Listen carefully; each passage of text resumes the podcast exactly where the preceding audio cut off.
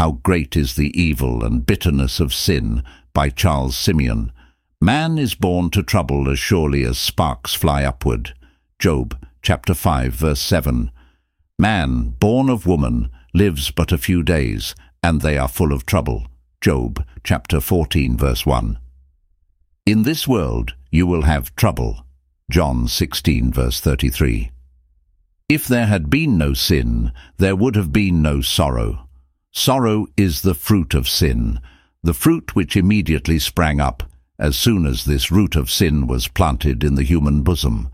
Until Adam fell into sin, he enjoyed the sweetest fellowship with his Creator. But after his transgression, instead of going forth as before to meet God, Adam fled from his face and strove to hide himself.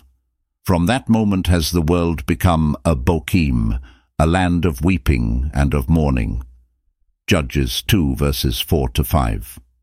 Sorrow is that inheritance to which every man is born, and even truly godly people, as long as they continue in this valley of tears, will, at a greater or smaller distance, be followed by two inseparable attendants, sorrow and sighing. It is only when they arrive at the portals of heaven that joy and gladness will be their sole companions.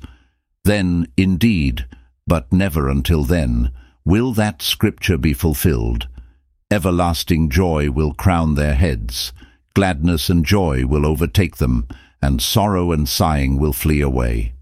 Isaiah 35 verse 10 Now the dwelling of God is with men, and he will live with them, they will be his people, and God himself will be with them, and be their God. He will wipe every tear from their eyes. There will be no more death, or mourning, or crying, or pain, for the old order of things has passed away. Revelation 21 verses 3 to 4.